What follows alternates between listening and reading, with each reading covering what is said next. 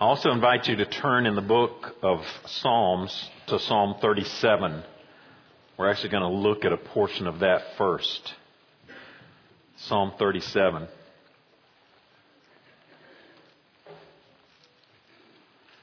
Back in the 1990s, um, it was a pretty amazing time in the life of um, the Christian community here in North America. Um, true also in the life of our church and others. Um, Promise Keepers was at its height during that time. And in February of 1996, uh, a few of us here from Westwood went to a national pastors conference that was held in Atlanta, Georgia, there at the Georgia Dome. And it was an amazing event. And the theme of that particular conference, there were 40,000 pastors in that, in that building. The theme of that conference was racial reconciliation, and it was a powerful move of God uh, among the men that were in that in that building.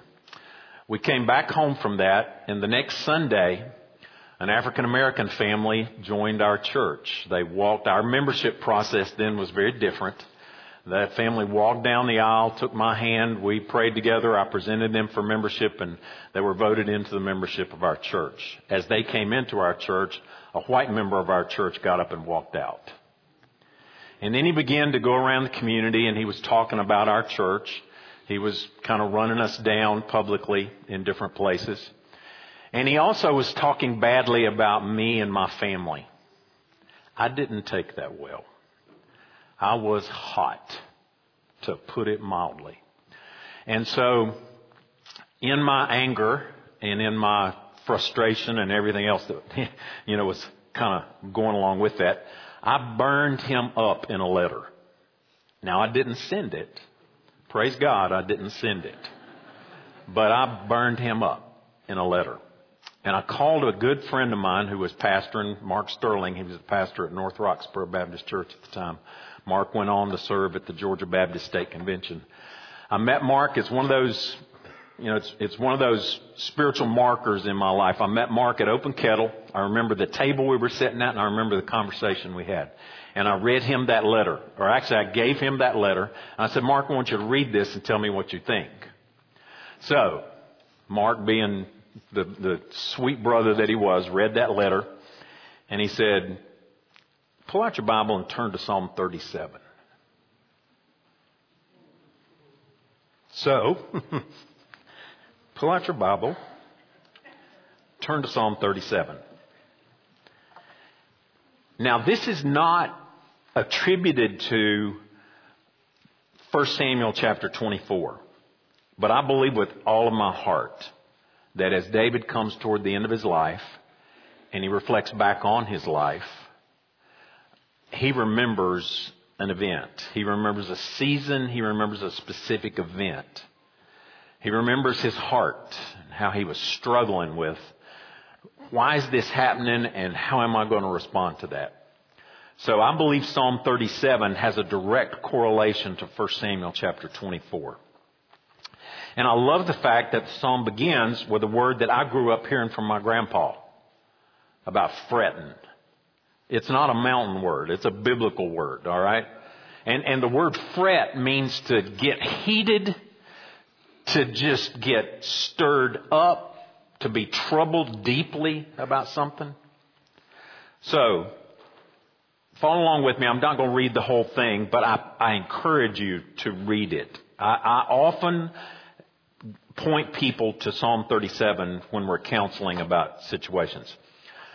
Psalm 37 says, Fret not yourself because of evildoers. Be not envious of wrongdoers. For they will soon fade like the grass and wither like the green herb. Trust the Lord and do good. Dwell in the land and befriend faithfulness. I memorized this verse out of the old NIV, and the NIV says, dwell in the land and feed on his faithfulness. So either way, Trust in the Lord and do good. Dwell in the land and befriend faithfulness. Delight yourself in the Lord and he will give you the desires of your heart. Now look at this next verse. These are the two verses that, that Brother Mark pointed me to as he was counseling me and helping me work through uh, my anger, and everything that was going along with it. In verse 5, commit your way to the Lord, trust in Him, and He will act. He will bring forth your righteousness as the light, and your justice as the noonday. Be still, wait before the Lord, and wait patiently for Him. Fret not yourself over the one who prospers in his way, over the man who carries out evil devices. Refrain from anger, forsake wrath. Fret not yourself, it only tends to evil.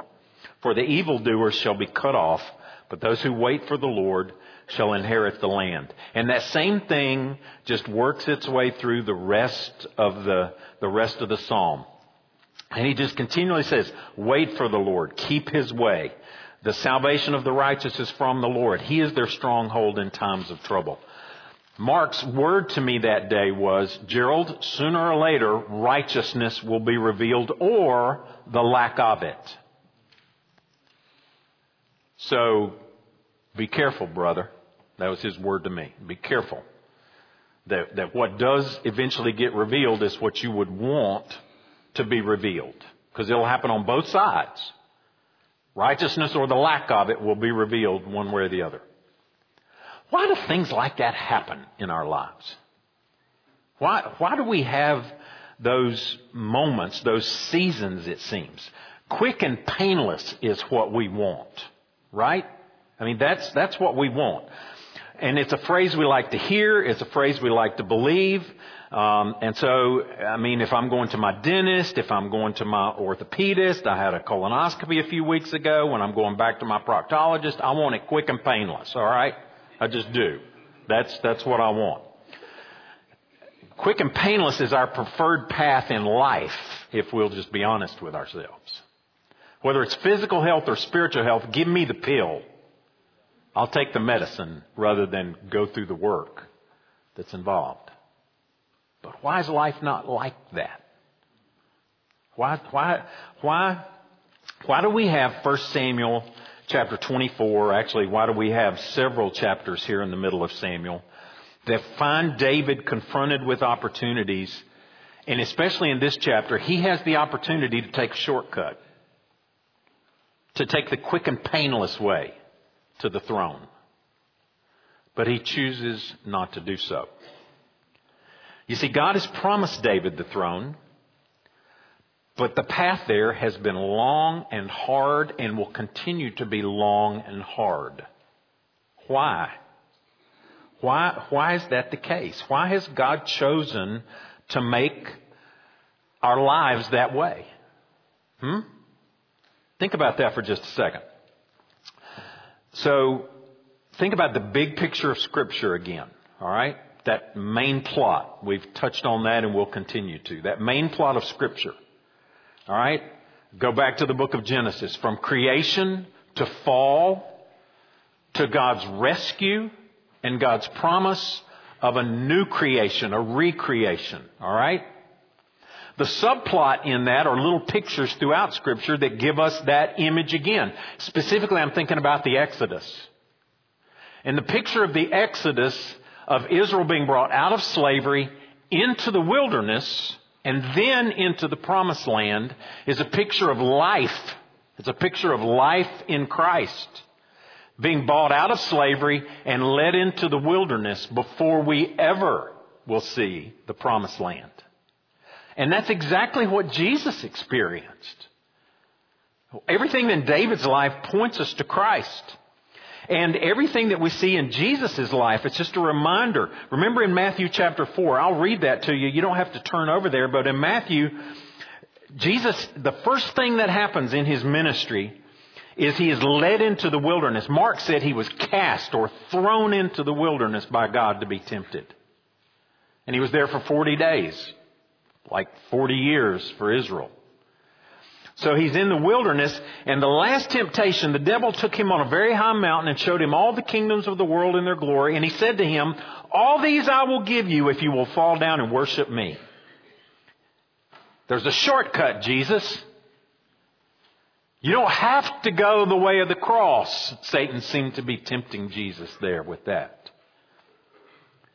And Jesus said to him, Be gone, Satan. For it is written, You shall worship the Lord your God, and him only you shall serve. So the devil left him.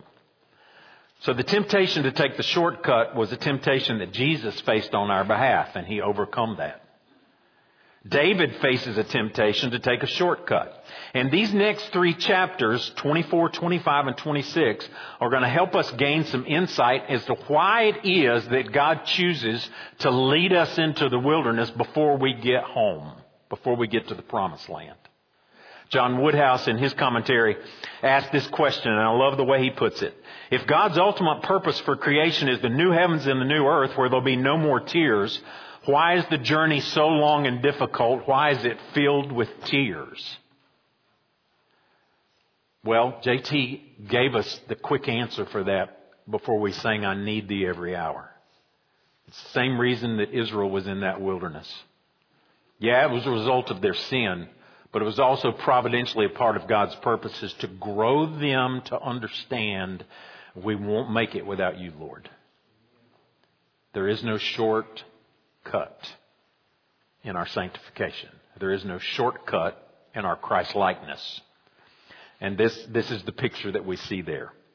And Gary read for you out of 1 Peter chapter 2, where now David is an example for us, but he is also a signpost pointing us to Jesus.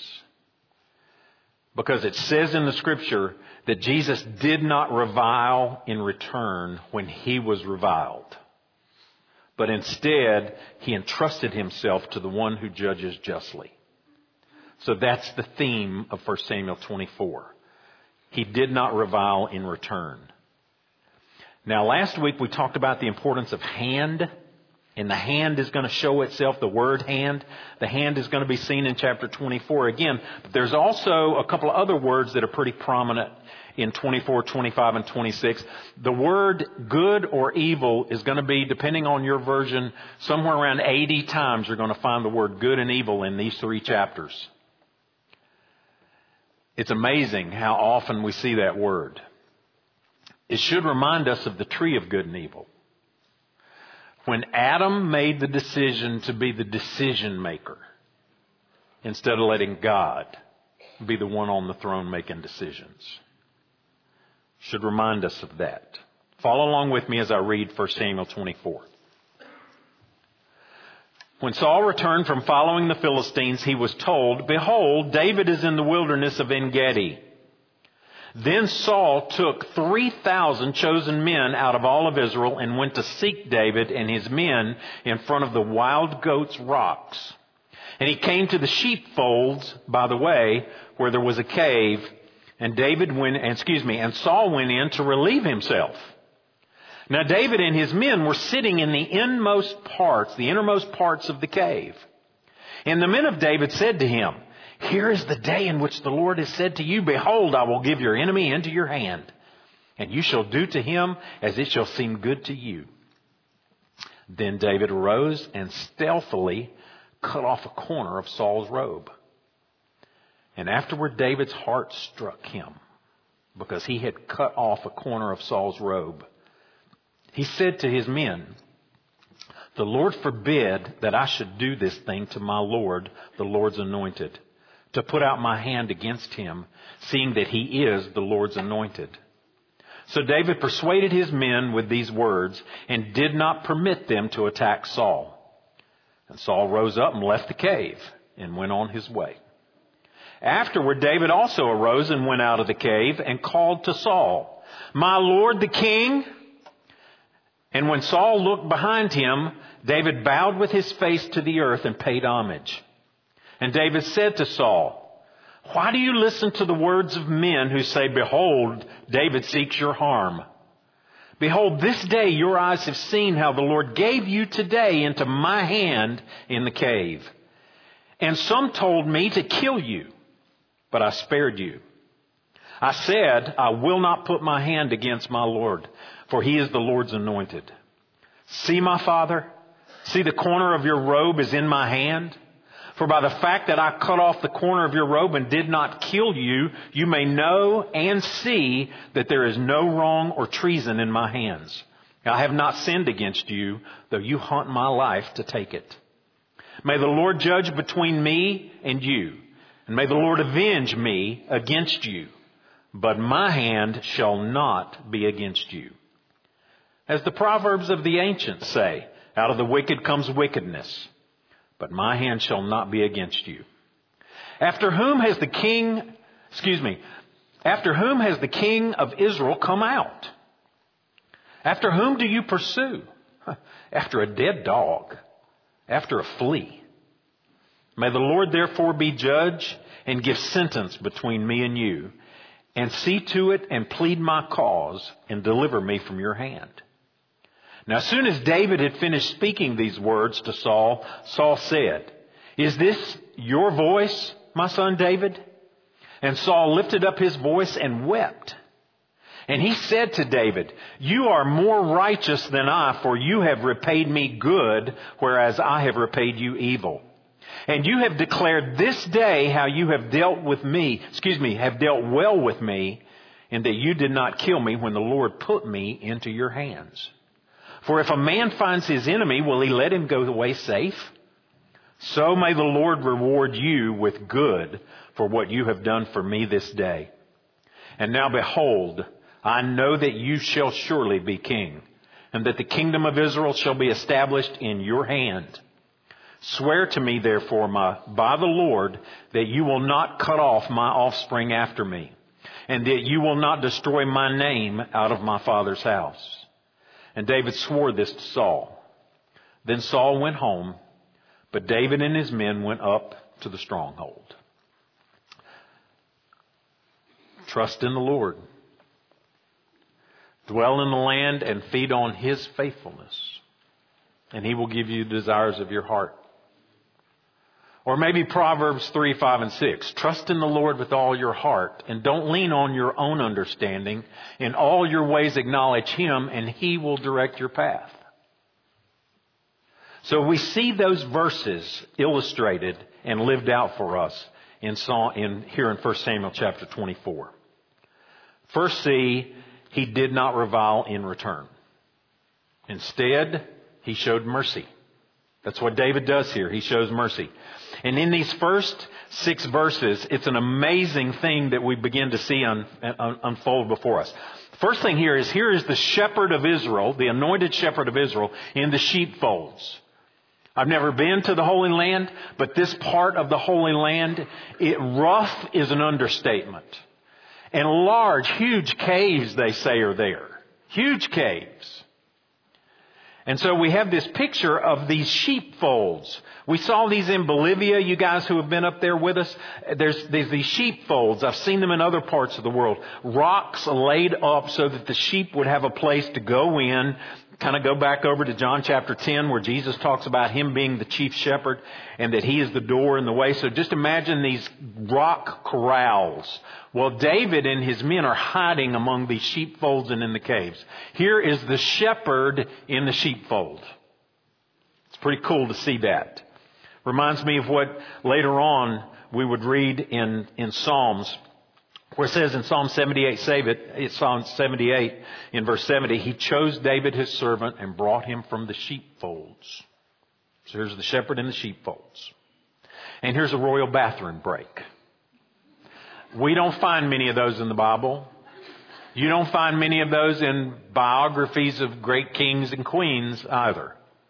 But for some reason, the Holy Spirit felt it was important for us to understand the context of what's going on in this cave. So you have Saul on a bathroom break in the cave. You have David and his men in the back of that very cave. Um, I mean, again, just the, the, providential hand of God here. Out of all the caves that would be there, David and his men are hiding in the back. So it's big enough for David and, and his, and his, all of his followers. And by the way, the numbers here are not in his favor. He's outnumbered five to one. So David and his men are in the back of this cave. Saul's army is on the outside, and in walks Saul for a bathroom break.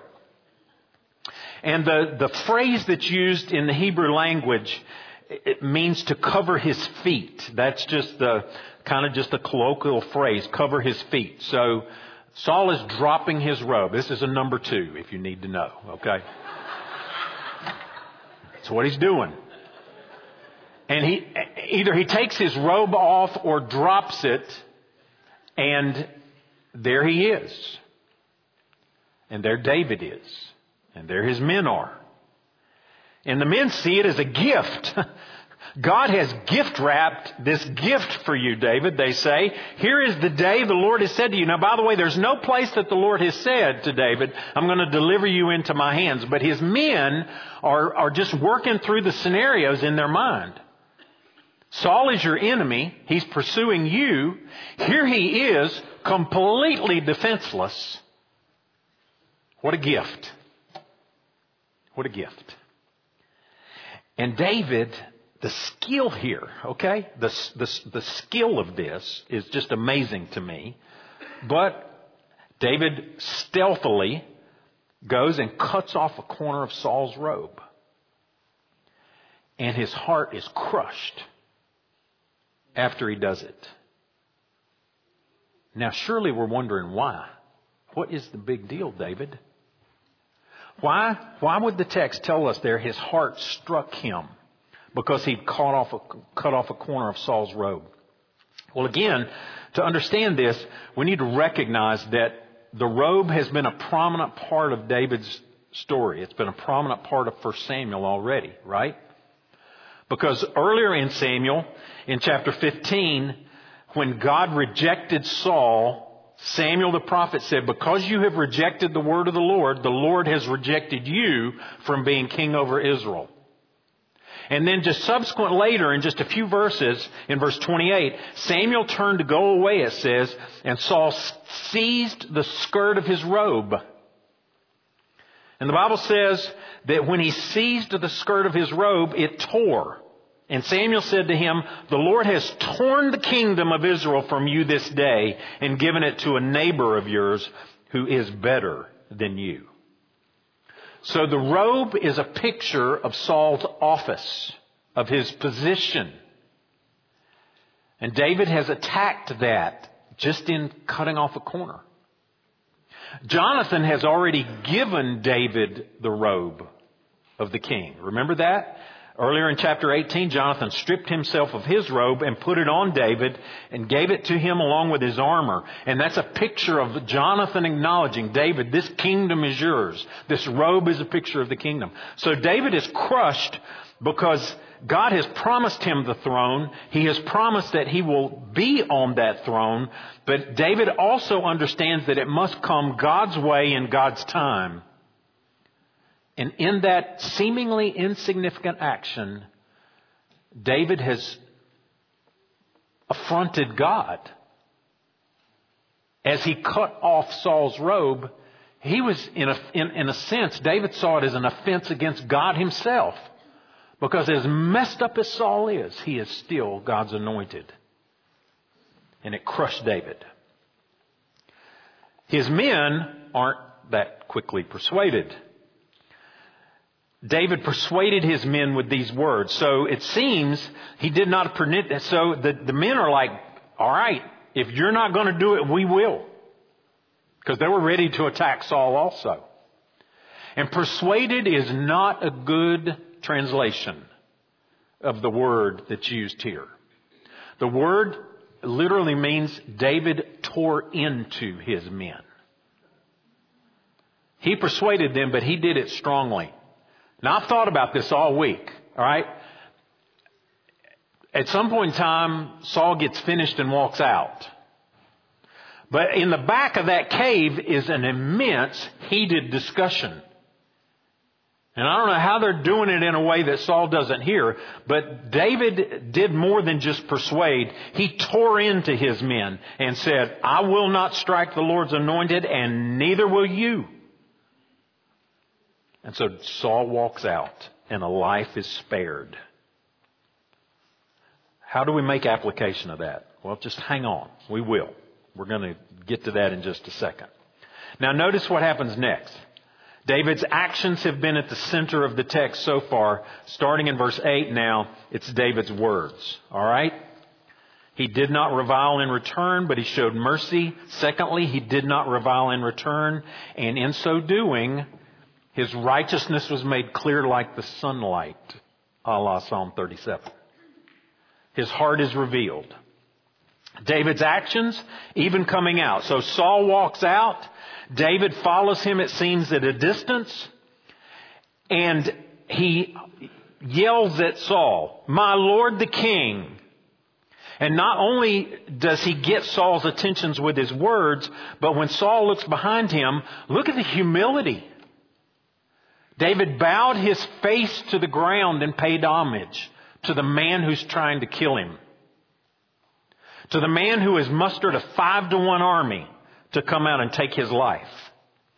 And David bows his face to the ground and pays homage to King David. And when Saul looked around and saw that, David then stands up and begins to speak. So his actions show his humility, his words reveal his heart. And look at those words. First he says, Saul, what are you listening to? Verse 9. What are you listening to? Oh, you're listening to yourself and, and people around you who are saying that I am an enemy who seeks to do you harm. Saul, you need to stop listening to those voices. Secondly, in verse 10, Saul, you need to look. Look. Look at my hand, Saul. Look at what's in my hand. I guess implied in that is Saul, look down at the corner of your robe. Because here's the proof of my heart. So Saul, what are you listening to? And Saul, what do you see? Your eyes have seen, he says. There's an emphasis on this physical seeing. Your eyes have seen that I didn't kill you.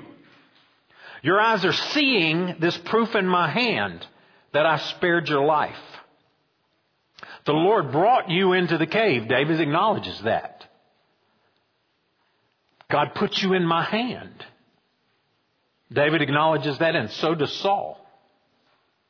And David said, I didn't avenge, and I didn't take action. I didn't take your life. What do you see, Saul? You see, God brought you to me, and I, and I just, we see that He showed him mercy and he let him go. What's, what David is saying there is, Saul, listen and look at my hand. But here's what he's really saying Saul, look at my heart. Look at my heart. Because what do you see in my heart based on the actions that you see with what I've just done? Well, what you see is that number one, I have not sinned against you, it says there in verse 11. I have not put out my hand against the Lord's anointed. I still acknowledge you and honor you for what God has chosen to do in your life. And, Lord, and the fact that I cut off the corner of your robe and didn't kill you, I want you to see my heart. There's no treason there. I don't want your throne the wrong way. And I have not sinned, even though implied you have. I have not sought to take your life, even though you are seeking to take mine, in verse 11. So David's trust, David's heart is revealed here. And it's also revealed and summarized even in his acknowledgement that he's going to trust God with the outcome. This could have gone poorly from even right there. His army's vastly outnumbered. And Saul's, while Saul may have been exposed in the cave, David is exposed out here on the side. The army can do anything it wants to do. So can Saul. But David says, I'm trusting my life to God. That's what he says here. May the Lord judge between me and you. May the Lord avenge against you. But my hand will not be against you. Do you see it? God will do whatever He chooses to do with you, Saul, but my hand will not be against you. And then he uses this old proverb in verse 13 kind of as an illustration of that, okay? And, and we don't know the source of this, but basically it's, it, David just refers to this old proverb that says, out of the wicked come wickedness. And it could be taken two ways. Saul, the reality of your heart is being seen in the fruit of your actions. Out of, out of a wicked heart comes wicked actions. Or he could be using that as a contrast to his own life. I'm not doing wicked things toward you, Saul. So my heart is not wicked. It's kind of what Jesus said in Matthew 7. You'll recognize them by their fruits. And this is just that old proverb equal, equal to that, I think, in, in, in, is what David's saying there. So he says, if that's your heart, Saul, just understand my hand will not be against you. And then he kind of looks at it from a practical or a cultural level. And, and Saul, as the king, this is just below you, brother. You got more important things to do than search out after a dead dog. And that's all I am to you. And not just a dead dog, but the fleas on that dog. Saul, this is below you. You got better things to do, more important things to do than pursue me. And ultimately, he summarizes it there in verse 15. This is my heart, Saul. This is my faith.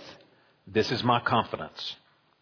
Look what he says there in verse 15. May the Lord therefore be judge and give sentence between me and you.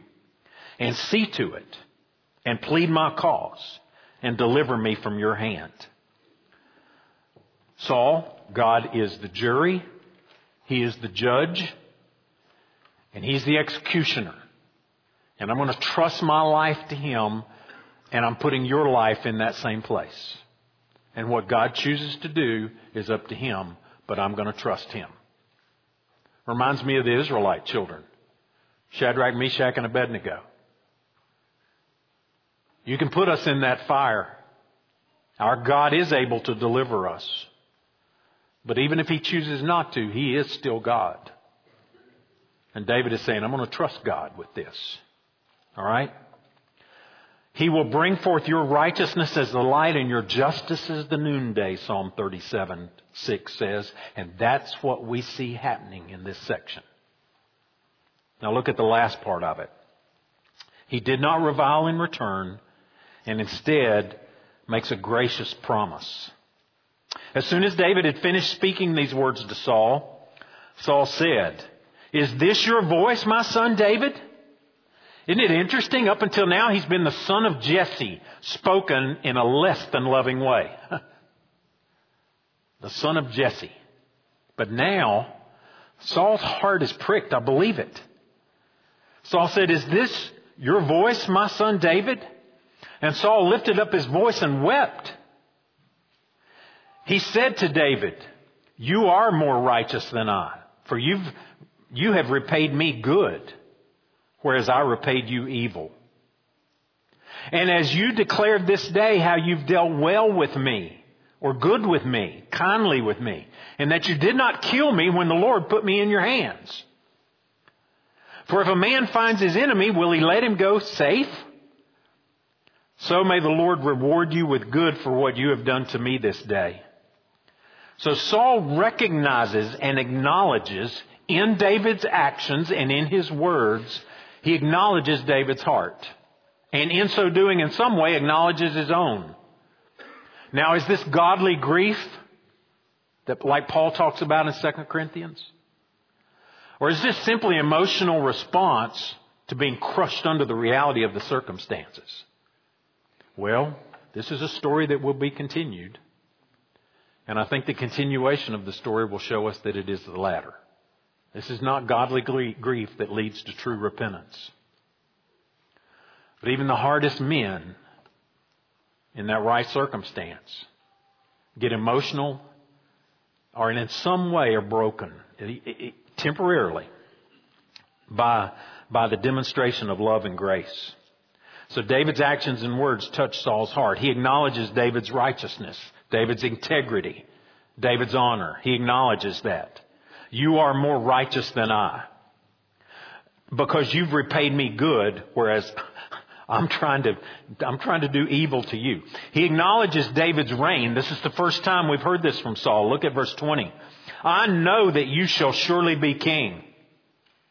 What is it that's changed?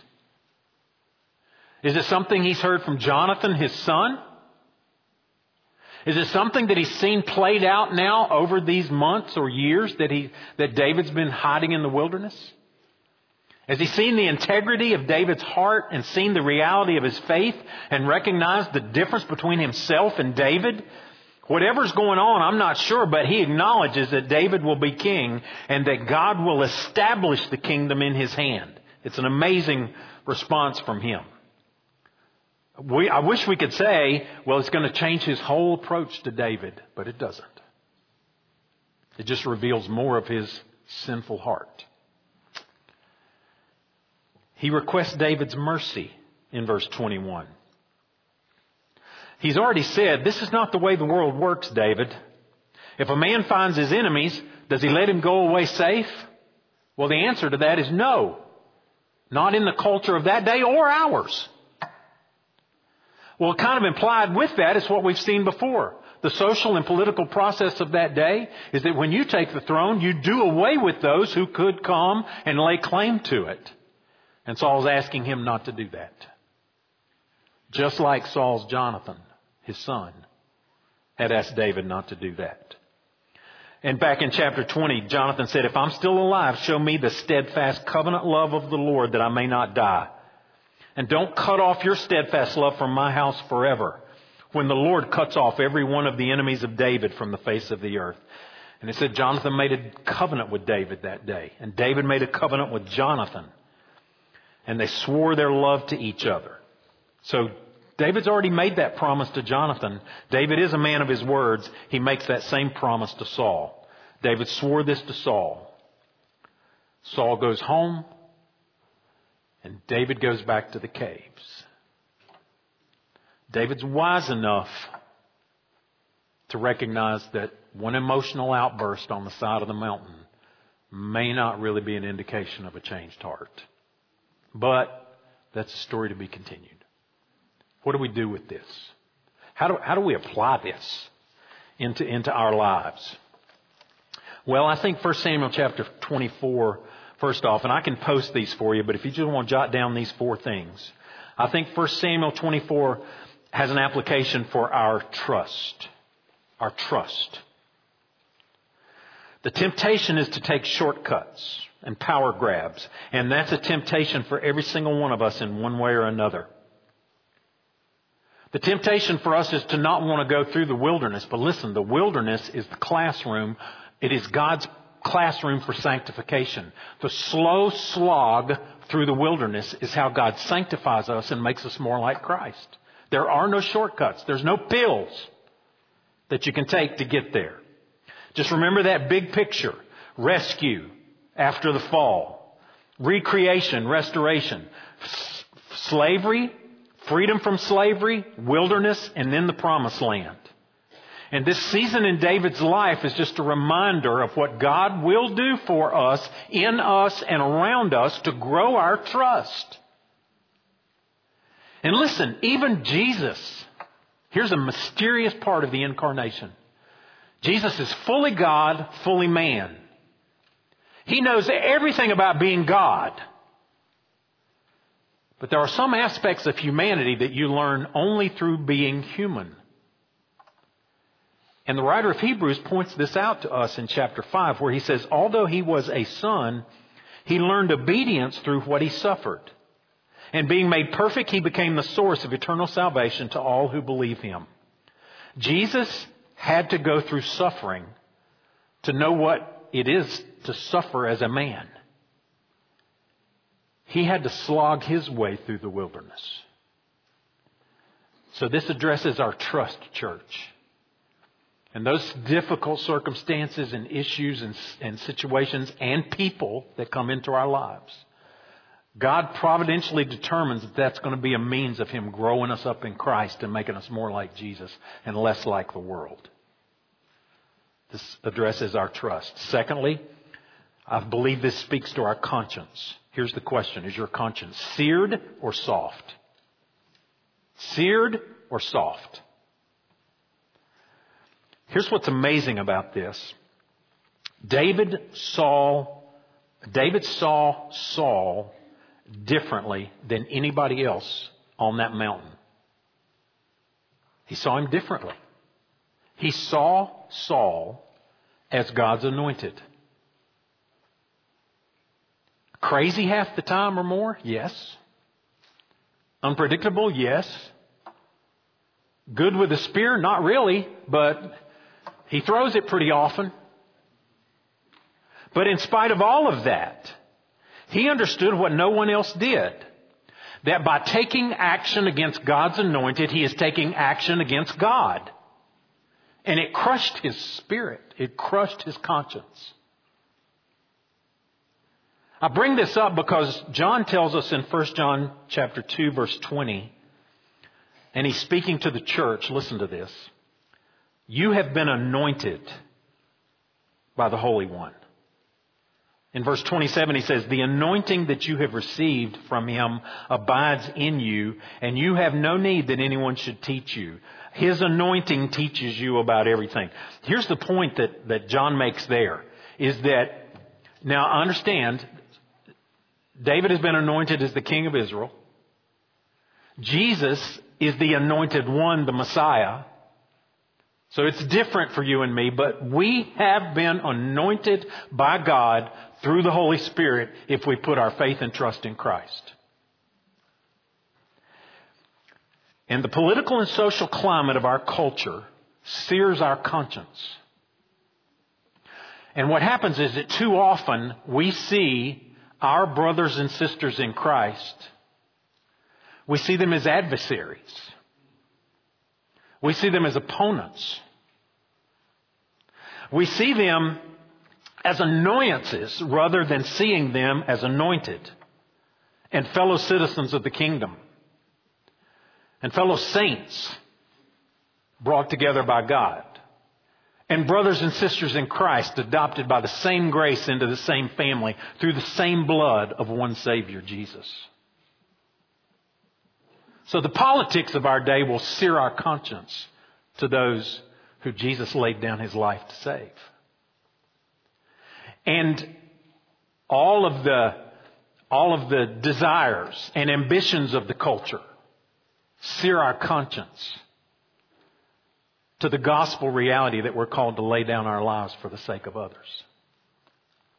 David saw Saul differently. We must see each other in that same light as anointed by God, brought into his kingdom and into his family.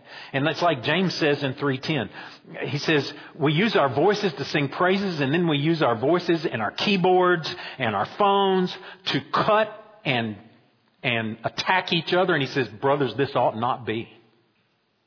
It just ought not be.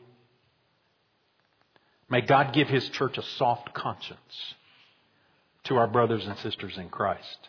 And may God give His church a soft conscience, even in regard to our own freedom, our own liberty. Paul says in Galatians 5 and verse 13, you are called to freedom, brothers, only don't use your freedom as an opportunity for the flesh. Paul talks about this in the book of Romans, that we are free in Christ. We can make all kinds of choices about all kinds of things in this life. But that freedom can also, in our sinfulness, sear our conscience to what's going on in the lives of our brothers and sisters by our choices. The culture will tell us it's okay. And it might be, unless it causes a stumbling block to our brothers and sisters in Christ. So is your conscience soft or is it seared? Thirdly, this text speaks to our constraint or our restraint, or if you will, our patience to wait on God, to let God be the judge and the avenger on our behalf. Back in Psalm 37, it says, Commit your way to the Lord and trust in Him, and He will do this. He will make your righteousness shine like the noonday sun. Brother Mark's word to me was, Gerald, you can put that in that letter if you want to, but sooner or later, what's in your heart's going to come out. It'll come out on this other guy too, but sooner or later, your heart's going to be revealed. Are you going to trust the Lord with Him and this situation and your church? Or are you going to take action yourself? And when it says commit your way to the Lord and trust in Him, that means our constraint, our patience to wait on God. And this double emphasis says I'm just going to roll my faith and my trust in the Lord. He is the judge. He is the jury. He is the avenger. So I'm going to trust Him. And I'm going to be patient. I'm going to be patient as the, as the world or somebody else talks about me. I'm going to be patient as the world takes a position that's contrary to what I know God would say.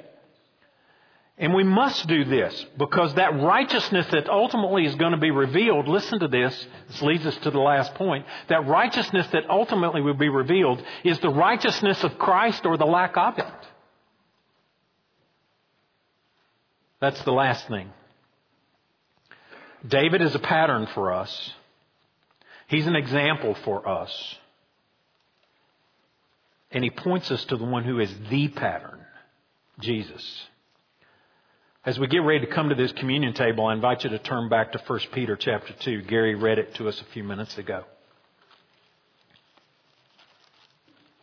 I just want to point one thing out to you as we prepare for the table here.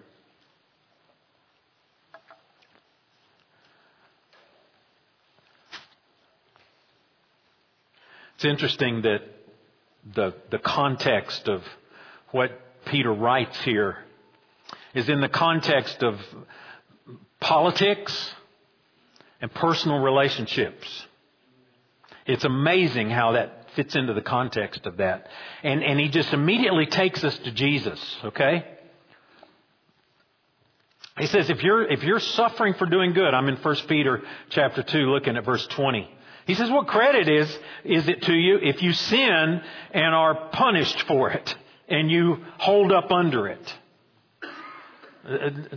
That just means you got tough skin exteriorly. He says, what credit is it if that happens? But if you suffer for doing good, he says in verse 20, and you endure under that, that's a gracious thing in the sight of God. Because you're following, he says there, the example of Christ. Christ suffered for you, substitutionary there, leaving you an example that you might follow in his steps. So David sets an example for us. And Jesus sets an example for us. He committed no sin. There was no deceit found in his mouth. What were the first words of Jesus from the cross? Father, forgive them. They don't, they don't know what they're doing. But it goes past being a pattern. Jesus is not just a pattern to follow. Praise God, He's not. He's the price. He's the perfect pattern, He's the perfect price. Look what Peter says. He was reviled, but he did not revile in return. He suffered, but he did not threaten. He just kept on trusting. He continued to entrust himself to the one who judges justly. And then look at verse 24. He himself bore our sins in his body on the tree that we might die to sin and live to righteousness. By his wounds you have been healed. From Isaiah. Jesus is our pattern to follow. If that's where it stopped, it would be hopeless we couldn't a bit more follow his pattern, than I can reach up and fly to the ceiling right now. But he's more than just a pattern. He's the price. He's the, he's, he's the substitute for my injustice. He's the substitute when I lose my patience. He's the substitute when I want to crush instead of responding like Christ. He bore my sin in his body on the tree that I might die to sin and live to righteousness. He bore your sin in his body on the tree, that you might die to sin and live to righteousness. He bore your sin and gave you his life, his anointing, so that you can trust God with that difficult situation, that difficult person, this difficult culture. Now, one thing I've not addressed today, and I don't intend to, is well, wait a minute, Gerald, there is a time when we're called to rise up. There is a time when we're called to take action. There is a time when we're called to defend, uh, da da da da da. And I'm not going to address that because you know what? We don't need lessons in that. We were born knowing what it is to do to defend ourselves and others. That's the culture's way. And there is a place for that. Scripture speaks to that. We need to be reminded that there is also another way. Because I don't think we get that reminder very often. So this table, this cup and these crackers here are a reminder that He bore our sins in His body on the tree that we might die and then live and then feast.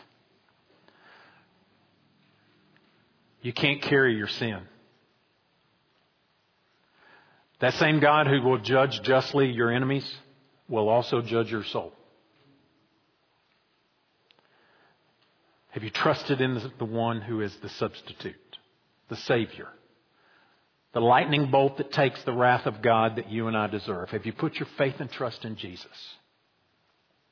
And I don't mean just trying to be religious. I mean roll it over onto Him. Repent of your sin, turn from it, and in faith trust in Jesus and His perfection, His work, His righteousness. That's what it means to, to trust.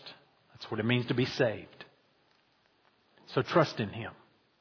And then church, our trust in Him that saves us is that same trust that sustains us every day in light of a culture that's opposed, enemies that seek to crush, and all kinds of things that call for us to respond as the world would respond. And Jesus says, no. Follow me. Follow me. Let's pray. Father, we thank you for this season in David's life. I'm not sure we're as quick to thank you for the season that we're in. But we pray, Lord, that you'll help us see your purposes being accomplished, your grace sustaining, and that God, through every wound, through every insult, through every difficulty, you are growing us in Christ. Do that, I pray. Lord, I pray if anyone has never trusted in Jesus today, they would do that today. And I ask that in His name. Amen.